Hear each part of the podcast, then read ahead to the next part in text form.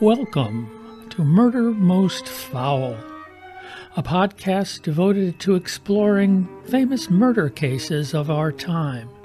Some solved, some unsolved, but all fascinating and guaranteed to raise the hairs on the back of your neck. I'm your host, Jim Solanowski. Today's episode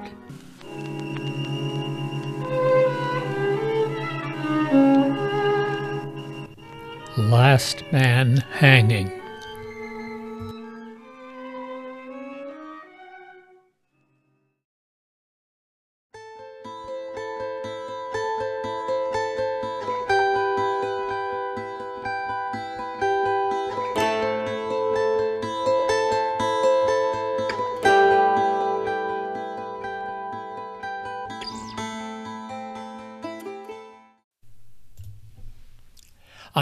Year's Eve, 1843, in Cranston, Rhode Island, wealthy Yankee mill owner Amasa Sprague was put upon as he walked home and was brutally murdered. Irish immigrant John Gordon was arrested, tried, and convicted in arguably a rather biased trial. On Valentine's Day, 1845, Gordon was executed by hanging. He became the last Rhode Islander to be put to death. Gordon maintained his innocence right to the end. His last words I hope all good Christians pray for me. Paul F. Caranci, author of the book The Hanging and Redemption of John Gordon, joins me here on Murder Most Foul. Good day, Paul. Thank you for having me on. So let's um, to fill in again. A lot of people may not be familiar. The uh, the victim uh, victim's name was Amasa Sprague, a very well-to-do family in Rhode Island at the time. And you're going to give us the background on him and the um, the cultural state at the time, the uh, timeline, and um, that you know Rhode Island was a textile business uh, community. Uh, we have Slater Mill here. People should look that up. Uh, the uh, cradle of modern um, manufacturing. So that we were a bustling, uh, along with other places like Fall River, Massachusetts, a bustling uh, town. So take us take us back to that time. Okay. Well. the first, the most important thing to understand, I think, about the mid 1800s was that um, the Irish who were new immigrants to the country, at least in Rhode Island, were not even considered second class citizens. They weren't considered citizens at all. They were considered subhuman by most of the Yankee establishment. Um, there were a lot of grumblings in state government at the time. The Dorr Rebellion had just taken place. Um, the Constitution was outdated, and uh, Dorr wanted to replace it, uh, provide for better apportionment of the uh, House and Senate. It's interesting to note that back then, uh, the city of Providence had uh, about 250 or 60,000 residents. And there were small rural towns um, in South County that had maybe 1,200 residents, 1,300 residents. Yet they each had one vote in the Senate.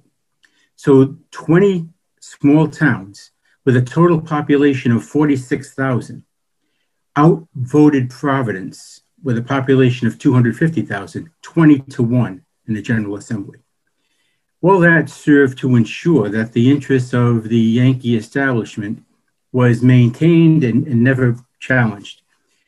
Uh, so they didn't want to change the Constitution, but Dorr did uh, that and other reasons. The um, there was a uh, uh, requirement for suffrage in those days that you had to own $200 worth of real estate. I think it might have been $198 worth of real estate. Um, and that was prohibitive for you know immigrants who just came over here and were making 60 cents a week in the mills run by the Yankees. So they um, they simply couldn't you know, get a foothold to get any voice in the government. Dorr wanted to change that. The Yankee establishment didn't want him to. The Providence Journal was run by another mill owner family, um, Bo and Anthony, um, and you know they were firmly entrenched with the Yankee establishment, so you couldn't get a fair shake. in the news. So um, there were there were problems, significant problems, and that, that's the conditions that the Gordons walked into when Nick Gordon first came here. Um, but he minded his business. He um, opened up first a small business in in uh, what the Yankees referred to as Monkey Town. It was Knightsville, where a lot of the Irishmen uh, settled, and um, he uh, worked hard and he just focused on his business. He sold things like uh, tapes and needles and threads and things that you might need for the household, uh, notions. Um, he was, uh, you know, he ran a pretty lucrative business. Didn't do a bad business at all for an immigrant that basically just established himself. But um, he knew he could do a lot better if he could get himself a, a license to sell alcohol, especially among the Irish. They like to drink in the morning. They like to drink in the afternoon. They like to drink pretty much any time they could get one. So they, you know, that was uh, would have been pretty lucrative for, for Nick Gordon, and he knew it. And uh, he applied for a license and eventually learned his way around the uh, system enough to be able to get a license. He approached a member of the city council, got him on his corner, and um, he got a license to sell alcohol by the bottle. And his business was really good. Uh, he knew still that if he could get a license to sell alcohol by the drink, which was a tavern license, he could do even better. And he pursued that goal, and he got that. About a year or so later, he was given that license and he was rolling. Now he's just, you know, bringing in the cash. Um, all the Irishmen would stop in in the morning, have a quick drink. They weren't getting drunk, but they would have a, you know, a little shot of something. Um, they would stop in at lunchtime, have a little shot of something, and after work, they would stay there for a little while. And he was really making some good money. Well, that all came crashing down on him when Amasa Sprague, who ran the Sprague Mill right across the street from the, uh, across the side street from the store, decided that he was just tired of his Irish employees getting drunk on his time. A lot of them were coming to work late, even worse, some were coming to work drunk. Um, they would, you know, get more drunk as the day went on after lunch or whatever. And productivity was suffering in the mill. Uh, work injuries, work related injuries were increasing, and that was hampering productivity. And Amasa Sprague had had enough of it.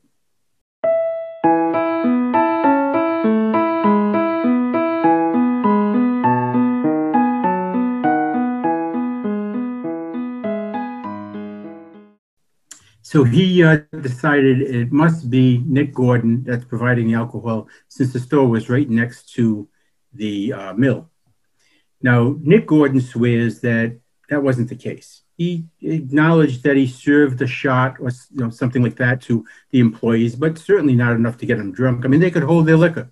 They were used to drinking. It's not like they were, you know, um, alcoholic virgins that were walking into the store. They they could hold the liquor, and one shot that he was serving them in the morning um, wasn't going to get them drunk. He knew that.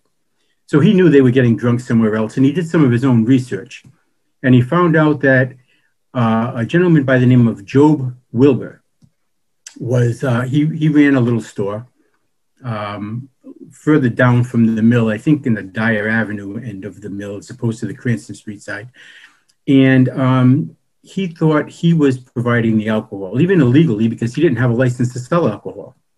But he suspected, you know, and, and I think he confirmed it with some of his friends, although he never said that because uh, he didn't want to, you know, turn anybody turn any of his friends in. So I think um, he uh, he was satisfied that it was Joe Wilbur and it wasn't certainly wasn't him that was doing that. So uh, he tried to explain that to the council. They wouldn't hear of it. Amasa Sprague was very powerful. The Sprague family was extraordinarily powerful. They had been here about um, oh, 100 some idea, uh, 200 years. They came two years before Roger Williams uh, to Massachusetts. And then William, another William Sprague, generations back, moved to Rhode Island with his wife, had a family, and that's the family that grew William and Amasa Sprague and, and that part of the Sprague clan. So um, they were entrenched, having been here a long, long time. they, over the time, not only uh, amassed this amazing wealth, but they amassed a political power that was second to none.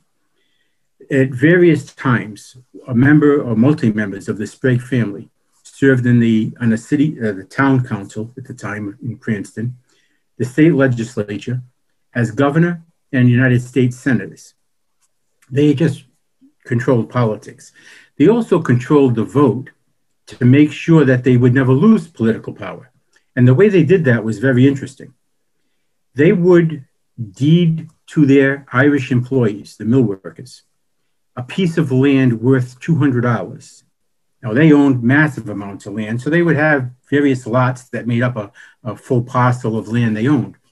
And they would deed one lot to this Irishman and one lot to that Irishman, and a quitclaim deed. At the same time that quitclaim deed was signed, a second quitclaim deed was signed granting that land back to Amasa Sprague and the other Spragues, William. Um, so they would record the first deed granting the land to the mill, uh, mill worker, let the mill worker go vote while they supervised his vote to ensure that he voted for whoever they wanted, and then immediately go file the quitclaim deed deeding the land back to them. It all happened within an hour, but they got all these votes. Now they employed a lot of mill workers, and they owned a lot of mills. So that was enough to make sure that the family never lost political power, and they took full advantage of it. Um, so in any case, they, you know, their political power was deep, it was entrenched, it was um, unforgiving in the sense that they would never lose it as long as that system continued. Those are some of the things Dorr was trying to reform. Um, well, in any case, uh, Nick Gordon tried to, you know, plead his case, never had a shot. The, the decision was made before they ever entered the chambers, and they took away Gordon's liquor license but it came at a, the least opportune time from Gordon's perspective. He had just sent, because he was doing so well, he had just sent for his entire family in Ireland. He sent for his brothers Robert, John, uh, William, his um, nephew, William's uh, daughter, his niece rather, William's daughter, whose name I believe was Margaret, his sister Margaret, and a mother Ellen.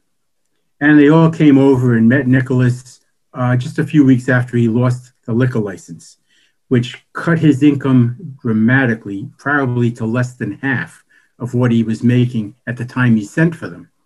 Now, back then, the immigration system wasn't like it is today, where you come over here and if you can't provide for yourself, you go on welfare.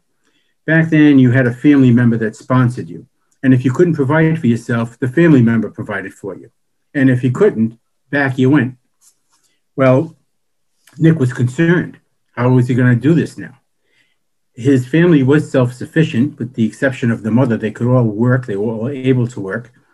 But, um, you know, getting a job, finding a job that was suitable was not always easy, especially with the influx of, of uh, immigrants that were coming over at the time. And he really didn't want them to have to go in the mills. He didn't do that himself because he, he dreaded mills and he didn't want the family to do it. so in any case, now he's got a problem.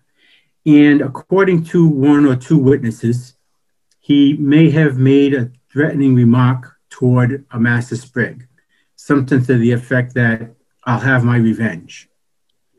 Now, that could be interpreted a number of ways, not just, um, you know, meaning I'm going to uh, kill you. Back then, it certainly could have meant I'm going to, you know, use my money to buy a piece of land to get the vote I'm going to work with Thomas Dorr and his, the Dorrites to establish reform, and I'm going to take away your political power.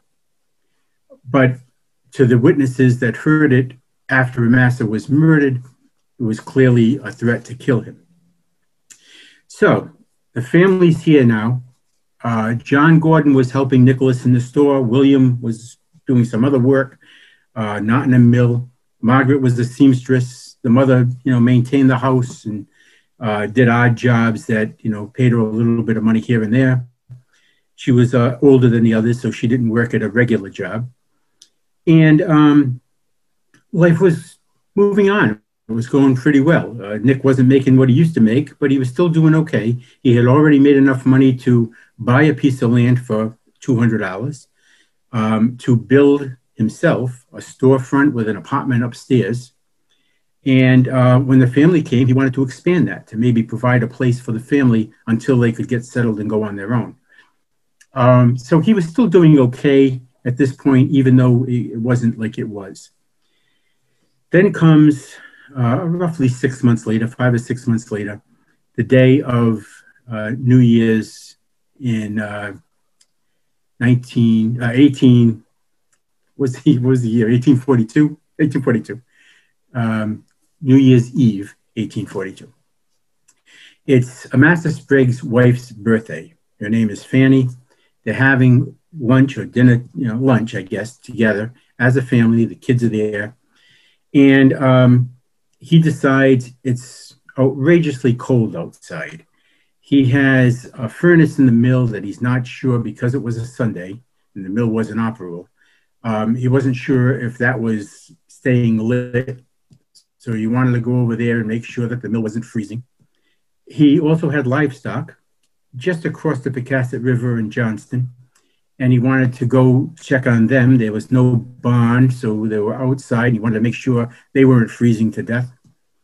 So he left. Now, there's a couple of side notes to, to the reason why he left. It's New Year's Eve. It's his wife Fanny's birthday. The family's enjoying dinner, and he just ups and leaves. Now, he would do this every Sunday, but you think this day might be a little different. At least his wife Fanny hoped it would have been, and she was kind of disappointed that he left. So as he's on his way to the to visit the life, oh, and I should mention this. Right across the um, the bridge, across the Pocasset River, there was a small rooming house, hotel, if you will. It was owned by the Fenners. And Mrs. Fenner was very friendly with Amasa Sprague. So there were rumors at the time that they might have been having an affair. And that every Sunday when he went to, to go to the um, see the animals, he was seeing more than the animals. Now, um, I mention that because it throws into question uh, the motives of some other people at the time of the murder later on. So he went and he checked on the livestock. He just crossed the bridge into the Johnston side when from the corner of his eye, he notices a man walking toward him. And as he looks at the man, he realizes the man has a gun in his hand and is pointing it at Amasa. So he raises his hand kind of to deflect you know, whatever might be coming. And the man fires a shot and it hits Amasa Sprague in the forearm and the musket ball runs down to the wrist and, and it exit, exits the body. And Amasa Sprague is hurt. Now, Amasa is a relatively big man. He's tall, he's stout, he's very strong. And um, the man approaches him and tries to shoot him again, but I guess the gun doesn't go off. And he uses the gun to beat Amasa and he hits him on the head several times. He, he opens up several gashes in his head that are an inch, two inches long.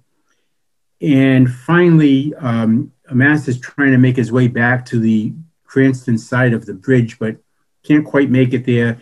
The man uh, grabs hold of Amasa's face and just pummels his face with the butt of the gun. And uh, Amasa goes down and, and obviously dies face down in the snow.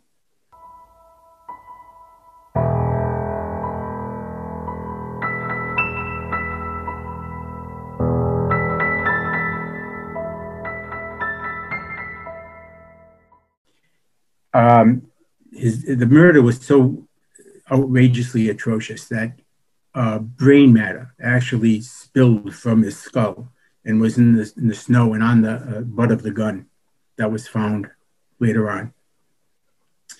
So um, within a half hour or so, the body is discovered by one of Amasa's servants who was on his way home. Um, so the servant found the body, ran to get help, yeah, doctor comes, medical examiner, whatnot. They examine the body. They take it away. Um, they didn't, they took, first took the body to the office, the medical examiner's office to do what they considered an autopsy back in those days. It was basically an examination of the body. Then he took it back to the mansion uh, and it lay there for, for showing. Uh, the, the Sprague mansion, that is, right across from the mill. So during this time, Nicholas Gordon, uh, William and Robert and John Gordon are in various places at various times of the day, but their whereabouts are pretty much accounted for. In the morning, they went to church. Now, church was different back then. It was an hour to an hour and a half long, Catholic Mass, um, and it took the balance of the morning. Afterwards, on a Sunday in particular, because you know most of the Irish worked in mills and the mill hours were so long, they really didn't get a chance to do much during the week other than work and eat and sleep. So on Sundays, they visited their friends and their family, and they spent the day doing that. They walked from house to house to, to say hello to each other. And that's what the Gordons did after Mass. Uh, they had lunch with one friend. They um, went out to visit other friends along the way, the route home. Um, William, uh, the Gordon's mother, Ellen, was uh, not feeling well. Uh, so she didn't go to Mass, and they were going to visit her at various times of the day, not all together, but separately. So they were all different places, but their whereabouts could have been vouched for by somebody. That somebody was always an Irishman for the most part, because that's who they were with. And um, as the day went on and the body was discovered, people started to immediately think Nicholas Sprague. He threatened Amasa. Here he is dead, brutally beaten. Um, it, it, must be Nicholas Gordon. Immediately, that was the, the thought that went through everybody's mind. Now, in some cases, uh, some people may have legitimately thought that. Other cases, I think the light went off, and they said, hmm, if we can blame an Irishman for this, boy, this is a twofer. let's let's see what we can get away with here and I, and I, think that was on the minds of others, the, the ones that wanted to keep the Irishmen down so they, they wouldn't join up with the Dorrites and you know have this uh, governmental change and keep them subservient. Some of the people blamed Gordon, others joined in just so they could get the Irish.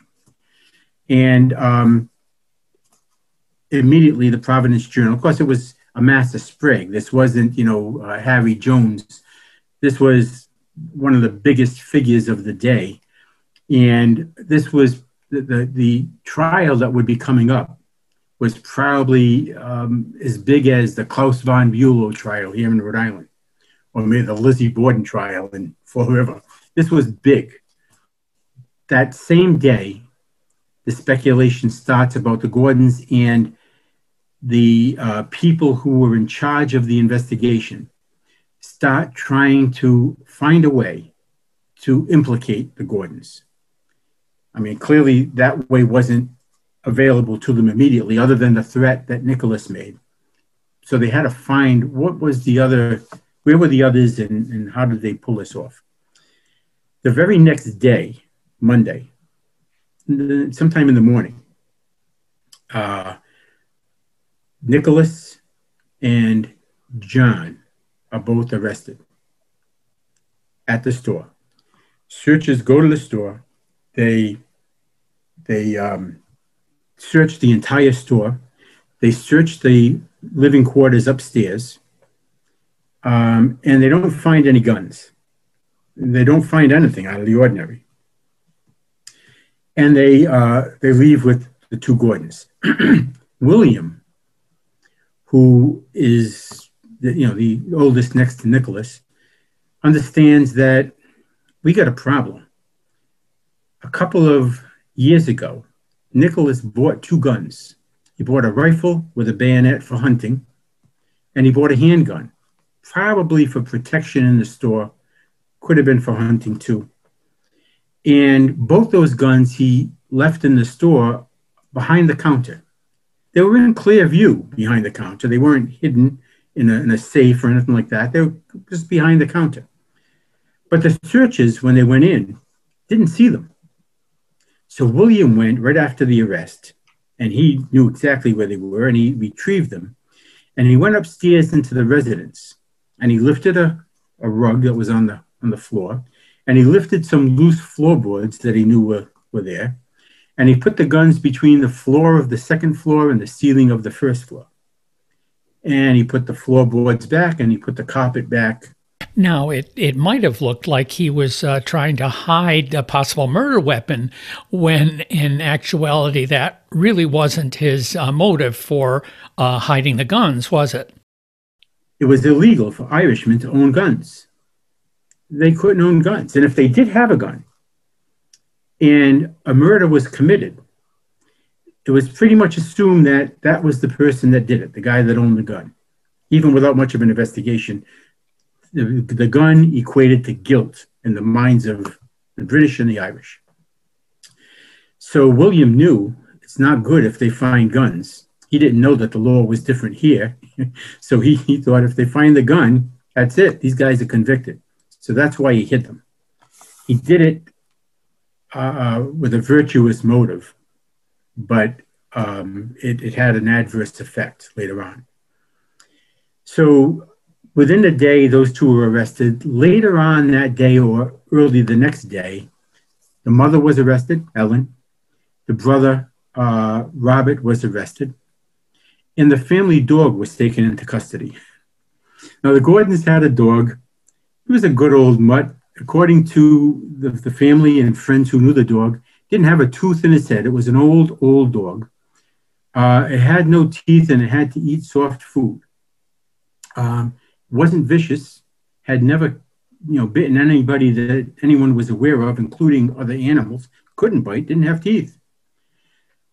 But the journal wrote up a description of the dog the next day in the paper. And it said that the dog was discovered when Officer Shaw, who had to break down the door, found a dog with a collar of jagged metal. And the marks on Mr. Sprague were such that could have been made by a dog wearing such a collar.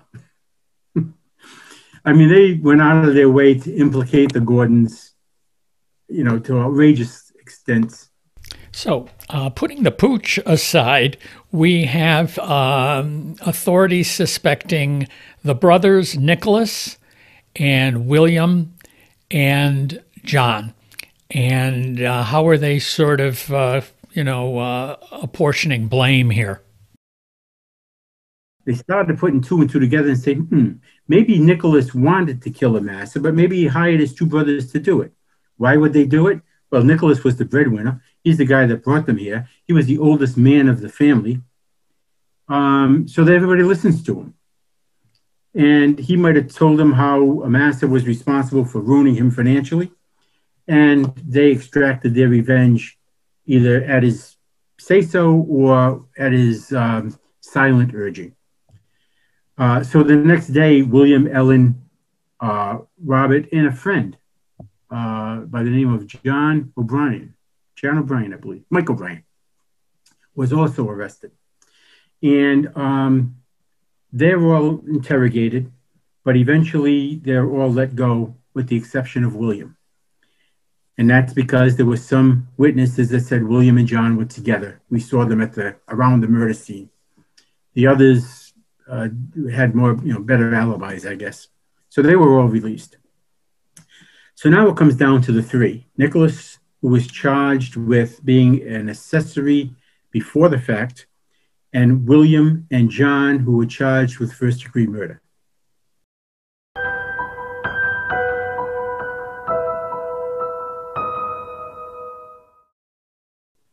And they go to trial. Before the trial, I should mention a little bit about the investigation.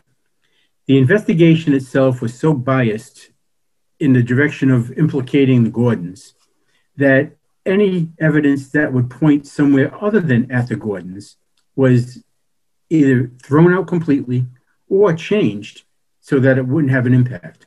So, for example, there were tracks in the snow all around the murder scene hundreds of tracks because not only had hundreds of, you know, I don't know if hundreds, tens of people used that path in the hours that followed the murder, but there was also uh, searchers, medical personnel, um, people that carried the body away, presumably family members or family friends, uh, all kinds of people that used that path.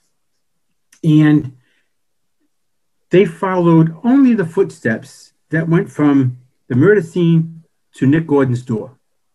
Any footsteps that went a different way, they didn't even bother to follow. They also measured the footprints. And they went back to the store in the house and did a second search. This was a more thorough search, which probably would have revealed the guns had William not hidden them. Um, and it's when they took the dog and broke the door down and all that stuff. Um, they measured the boot that belonged to Nicholas and John Gordon. And they found the boot of John Gordon to match exactly the boot print left in the snow. now, one, it's almost impossible to match the, the print in the snow, as I said. But secondly, that back then it wasn't like you could go into Thom McAn and buy 27 different style men's shoes in you know uh, 30 different sizes. You went in, there was one style boot, it came in two sizes, big and small. So to say that the boot print matched John Gordon's boot, it matched hundreds of men's boots so that's not a piece of evidence. The fact that prints went to the Gordon house is also not evidence because everybody used that route to get to Johnston. But I understand they did find other um, items of physical evidence uh, at the, the, the scene of the murder, didn't they? But the next day, they did find the rest of the gun. They found pieces of it the first day. The next day, they found the big pieces of it.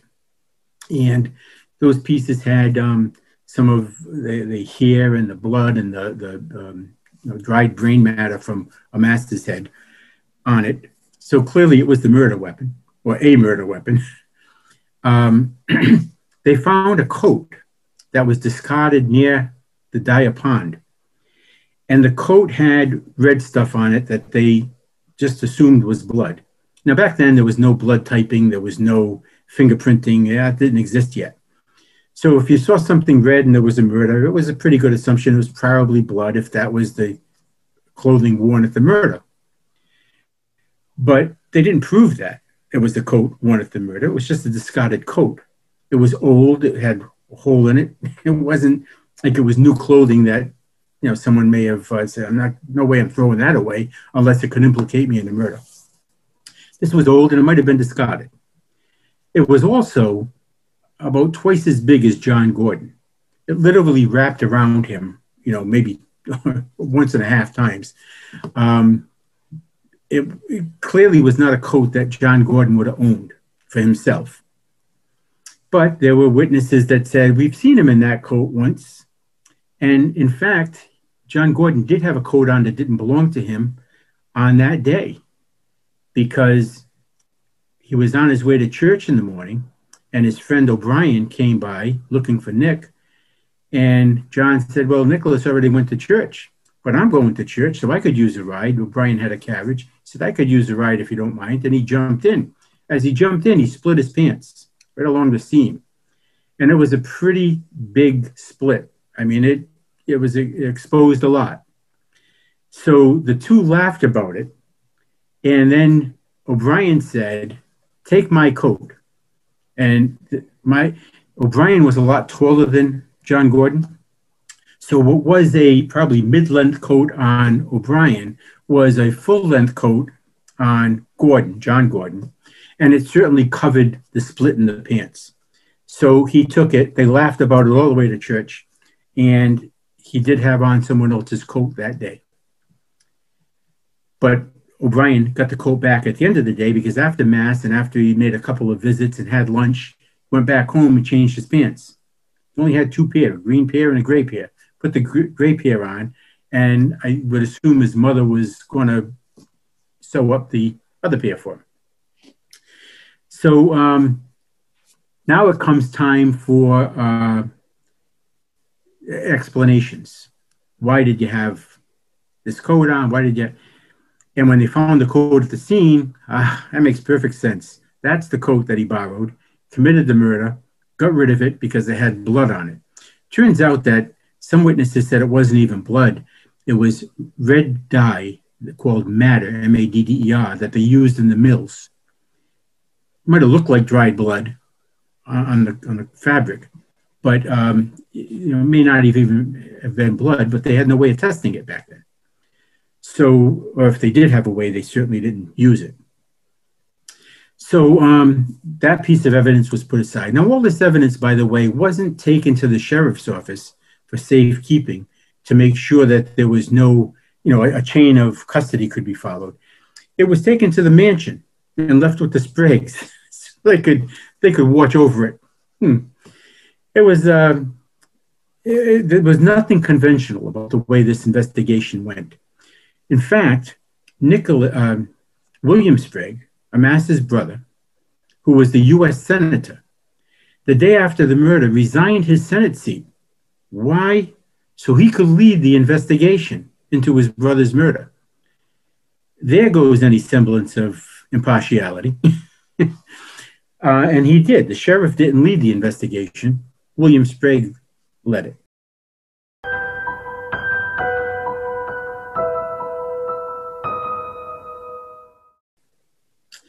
Now, there is a book written called Brotherly Love. It was written by uh, Tess Hoffman and her husband. Um, let me see what the name is.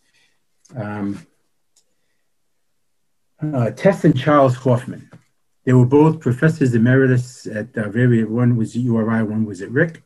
I believe they're both dead now. And they wrote this book. And in the book, they allege that William Sprague murdered Amasa. Why? Well, the two argued over the direction the mill should take. Amasa loved politics, but he was consigned to running the mill because that was his father's wishes. William loved running the mill, but he was assigned to politics because that was his father's wishes. So William was in the Senate, really didn't want to be there, wanted to run the mill. Amasa was running the mill, really would ra- rather be, you know, have the political power. And the two fought over. William would constantly tell Amasa, I think we should do this or that. And Amasa would say, No, I'm running the mill. And um, the biggest argument was over whether or not they should expand.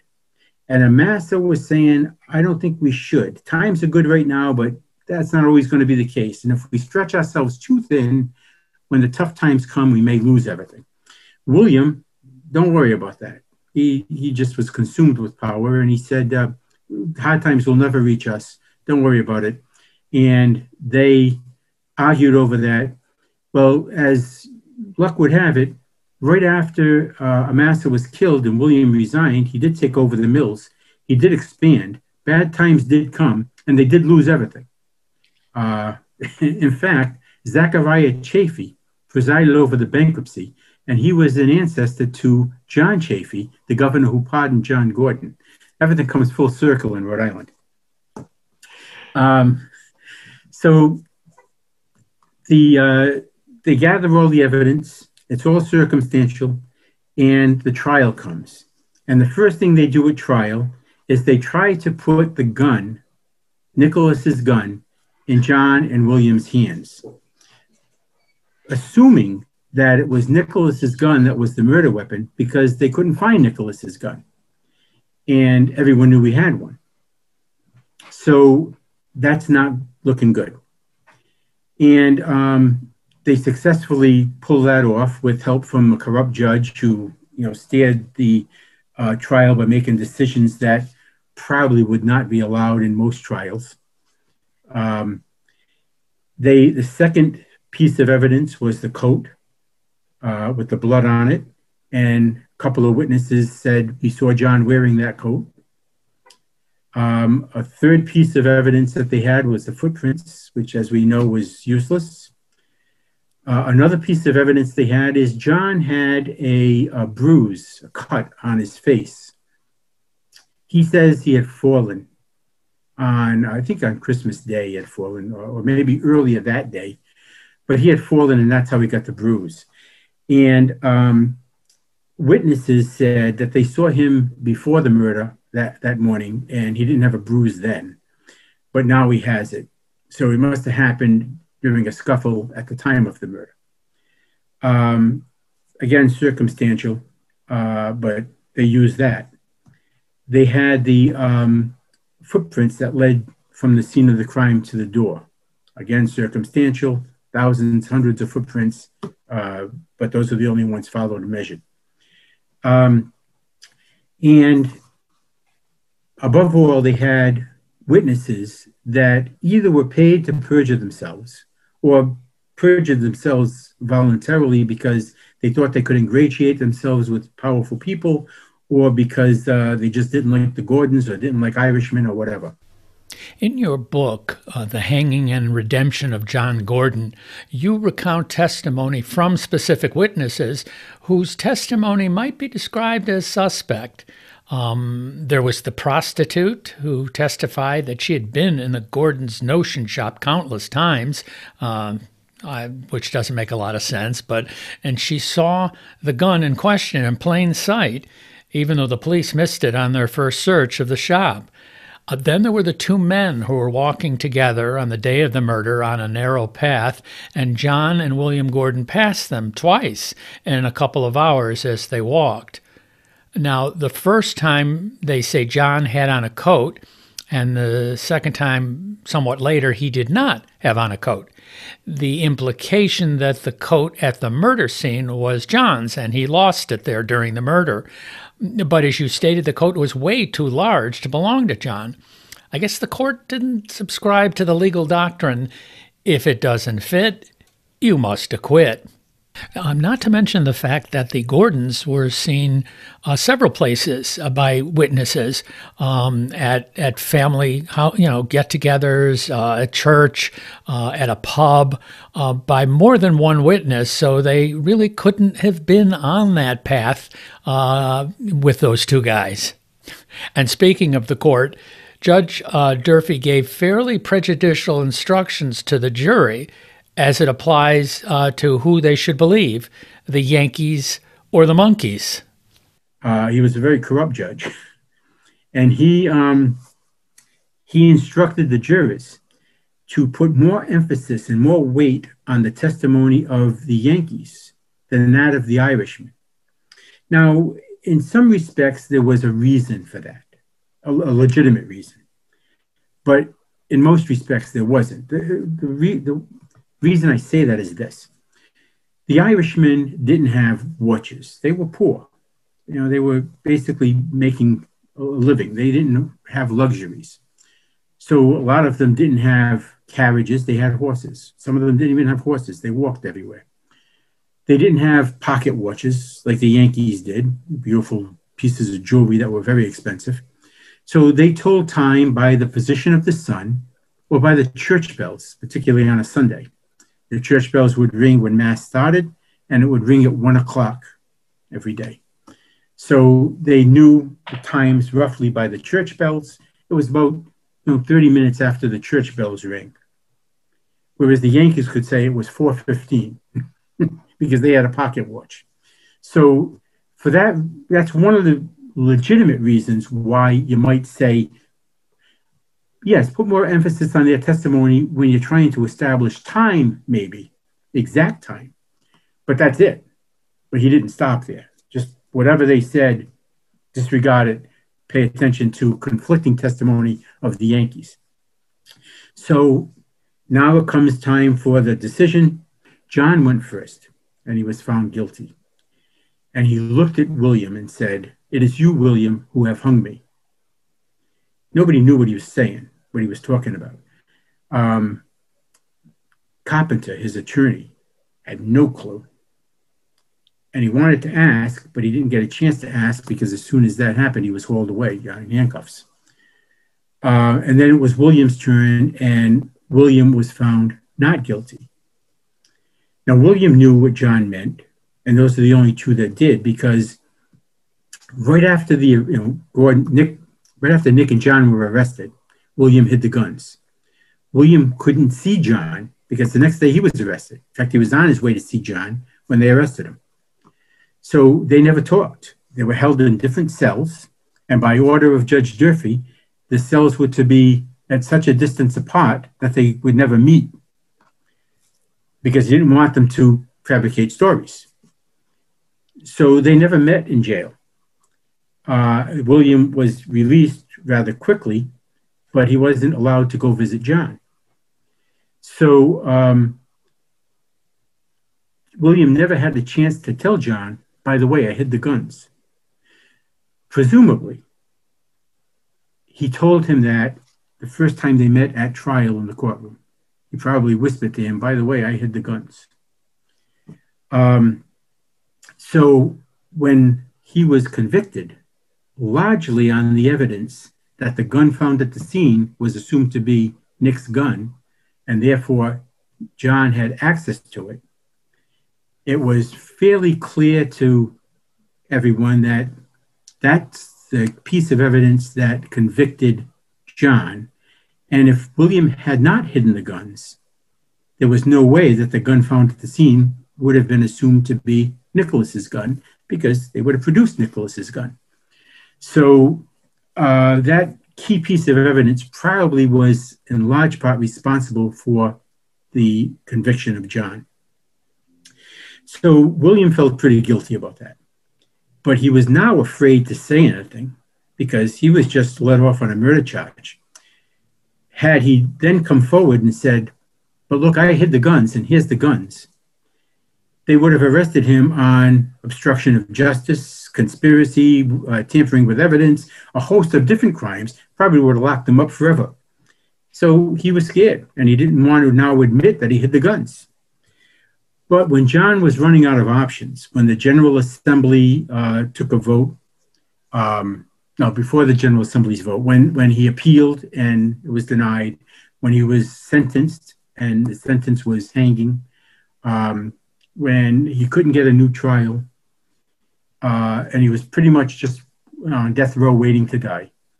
William knew he had no choice. His only chance to save John, and friends convinced him that his only chance to save John was to let the authorities know he hid the guns and lead them to the guns so they'll now know that Nick Gordon's gun wasn't the murder weapon. And he did. And when he did, they immediately moved for a new trial, and the court denied it. Joe, Joe Will, uh, Durfee denied it. Uh, the second thing they did is they went to the governor and asked for a pardon. And the governor said, under the Constitution, I have no authority to pardon anyone after the term of the court in which they were sentenced had passed. He was sentenced in the spring term of the court, and this came out, it was the um, fall term of the court. So he couldn't pardon him. Then they asked the legislature for pardon. And the House voted. He lost by a fairly close vote. Then it went to the Senate, and they lost by a bigger margin in the Senate. Um, and now John was out of options. There was nothing left for him to do. It was about, um, you know, maybe a couple of weeks before the execution. There was nothing else.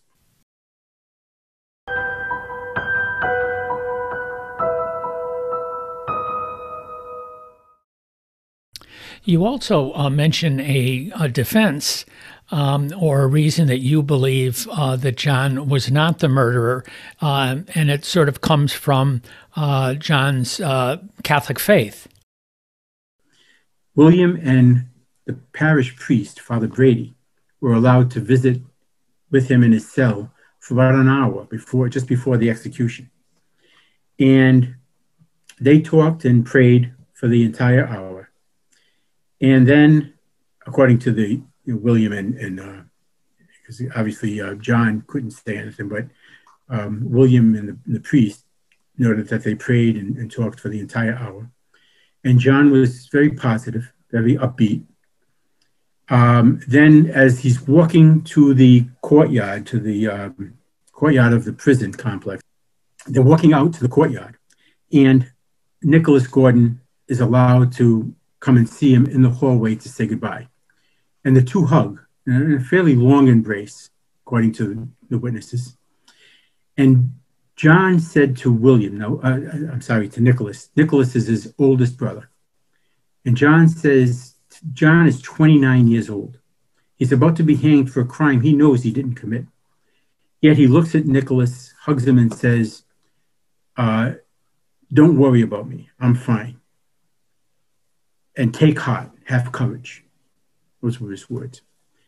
And I, I just think that's amazing that a, a young person, 29, who's about to be hanged, can have that kind of fortitude. But I think only someone with the self confidence of knowing he's innocent would have that kind of fortitude. Now, John and the whole Gordon clan were not saints. They were drunks, drunkards. I mean, they weren't um, sociopathic drunks, but you know, they they could drink and they were known to get drunk and to be pretty rowdy when they got drunk. Um, and more than more often than not, after they were out partying or at the pub drinking, uh, people would find them on the floor because they were too drunk to get up. Um, so they they could party, and they weren't saints, but they were Catholic, and they were religious Catholics. I mean, they went to church every Sunday; they didn't miss. And like I say, it was a you know, long event back then.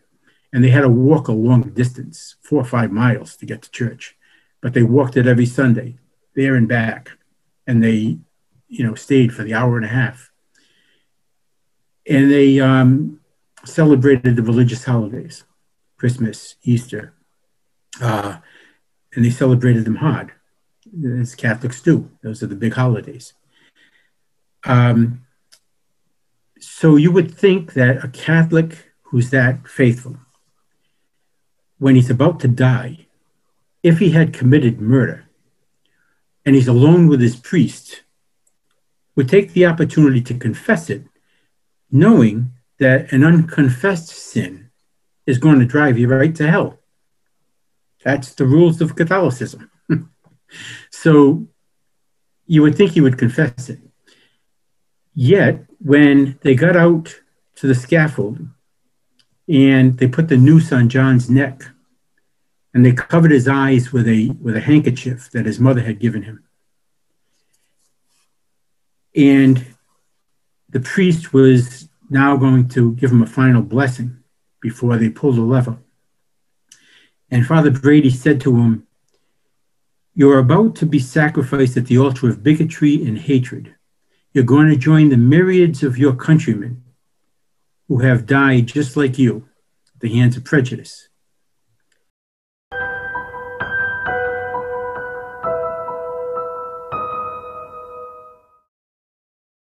Um, he was saying, and um, they left his body hanging there, even though he died instantly from a snapped neck. As a matter of fact, Thomas Dorr was in a prison at the same time. He was in a cell at the same time.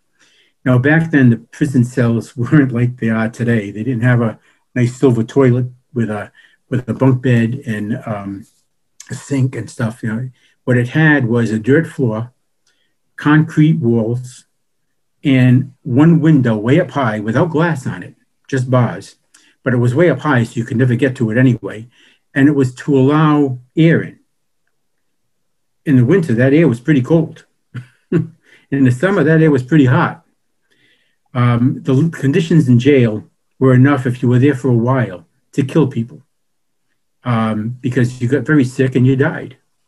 And that's exactly what happened to Nicholas.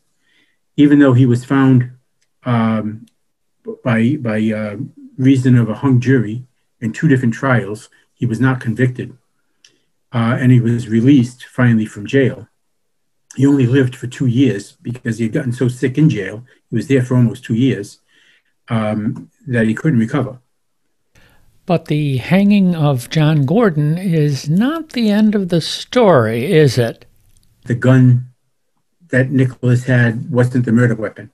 It became very clear to most people that John was innocent, that that wasn't his gun. And um, John was hanged in 1845 on Valentine's Day. In 1852, just seven years later, there were enough Dorrites now elected to the General Assembly that they were able to overturn the uh, law providing for the death penalty. Now, other states, I think in one other state, had abolished the death penalty. But Rhode Island became the first state to abolish the death penalty for any crime, not just for murder. The other state abolished it only for murder. But in Rhode Island, it was a capital crime punishable by hanging to steal a horse back then. And there were other crimes that were punishable by death, not just murder. Rhode Island became the first state to abolish it for all reasons. Um, so it was seven years later. And it was because of the, not a majority, but a, a, a, enough Dorrites in the assembly to be able to add to those Yankee votes that were sympathetic. Um, but it was because of the uh, Gordon case. There was no question about it. That was the case that was cited in the uh, debate on the issue. And many years later, many, many decades later, John Gordon is officially pardoned and exonerated. And that in itself is a fascinating story. A gentleman named Ken Dooley, um, a, an Irishman, Providence College grad, most of us involved in the Gordon case seem to have been either Irish or Providence College grads. Most of them are both. So there was Maddie Smith, there was uh, Dr. Connolly, Patrick Connolly, there was um, Scott Molloy, and there were several others legislators. Peter Martin, Irish BC guy.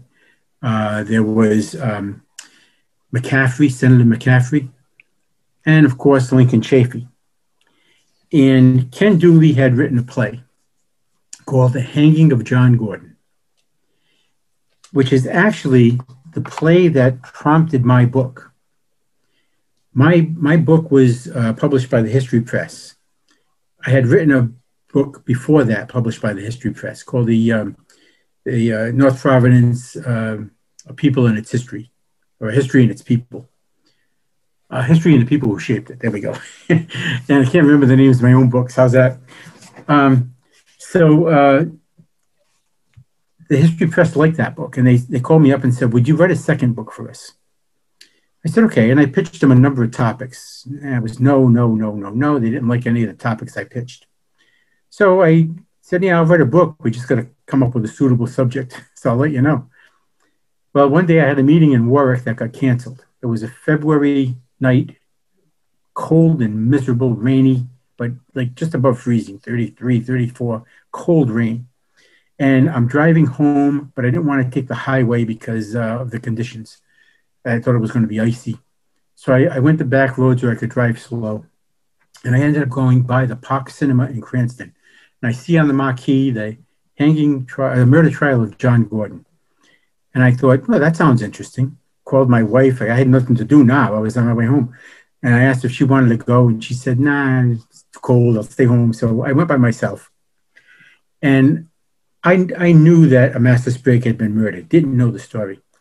When I saw this play, which just focused on the trial itself, um, it was astounding to me that this stuff actually happened.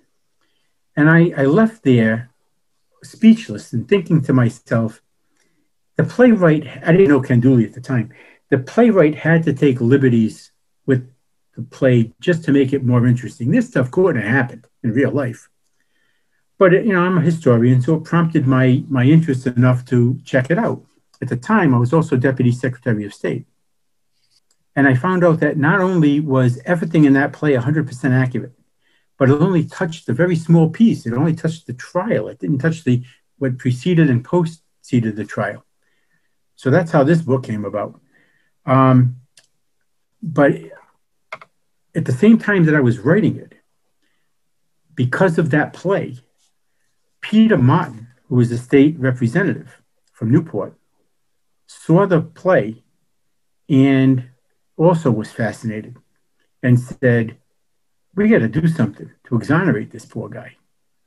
So he bumped into the governor in the hallway of the State House one day. And he said, Do you have a few minutes? The governor said, Sure. And he said, He told him very quickly the story of John Gordon.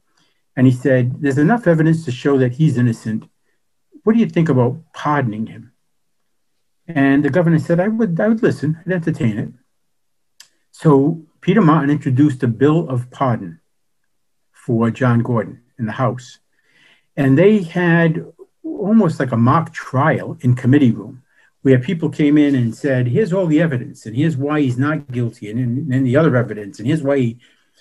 And the House members were convinced in, in the committee that there was enough there to execute the pardon. Hmm. pardon the word execute.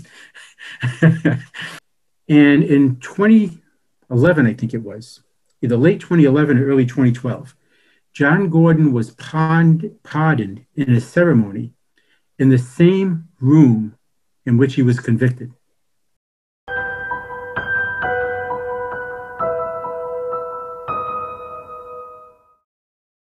In way of epilogue, um, Paul, if not John Gordon, then who did kill Amasa Sprague? You know, in, in the book, I refrained from writing anything about who it might be because it's total speculation. And I thought the Hoffmans did a fantastic job writing Brotherly Love. But when they started pointing the finger at William Sprague with more circumstantial evidence, I thought they lost credibility. And I thought, I don't want to do that in my book because I don't want to take away from the fact of his innocence by speculating where people might say, oh, he's completely off his rocker. So I didn't do it. I'm happy to do it now because um, the biggest suspect along the way has always been a guy named Big Peter. Big Peter was a very heavy set Irishman. So I assume his first name was Peter, and he just called him Big Peter, Big Pete. Big Pete was the, the nickname. Um, he worked in Amasa's mill. He was fired by Amasa just days before the murder and he disappeared the day after the murder, never to be heard from again. Some speculated he went back to Ireland. Some said he was in Pennsylvania, but he was never heard from again. The coat that was found at the scene certainly would have fit Big Peter because it wrapped around John, but it could have fit Big Peter. So he's always been the number one go to guy. But let's look at some of the others that might have had motive. Fanny Sprague, his wife, she was clearly disappointed that he was getting up on her birthday to go to check on the stock, which really meant that he might have been going to see Mrs. Fennell. So she could have hired one of her servants, one of the mill workers who hated him, to go kill him. She knew exactly the route he'd be taking. He took it every every Sunday. Um, so that's a possibility. How about Mrs. Fenner's husband? Maybe he found out that his wife was having an affair with Amasa, and maybe he went after Amasa. Don't even know what the guy looked like. Was he big? Was he small? Was he, you know, have no clue. Nobody ever looked at him. How about those two guys that met, said they met William and John on the roadside? They clearly, if they're saying they met William and John on the road right near the murder scene, then clearly they're admitting they were right near the murder scene themselves. Did anybody ever look at them and say, What were you doing? this supposed tea with your father. Um, so that's a possibility. Well, Paul, this has been a fabulous, fantastic, and interesting hour talking about uh, a very fascinating and interesting uh, case from Rhode Island. Um, so uh, tell folks out there listening, um, I'm sure you can get the book on Amazon. Certainly, I got mine at my local Rhode Island library. But tell people how they can get in touch with you if they'd uh, like to investigate this uh, further. Uh, well, my um, email address, you can always email me at municipal heritage, uh, M U N I C I P A L heritage at gmail.com. My website is www.paulcaranci.com. And with that, Paul, I will thank you again once more for joining us today on Murder Most Foul. Uh, stay safe and uh, have a great night. Thank you for having me, uh, Jim. Really appreciate it.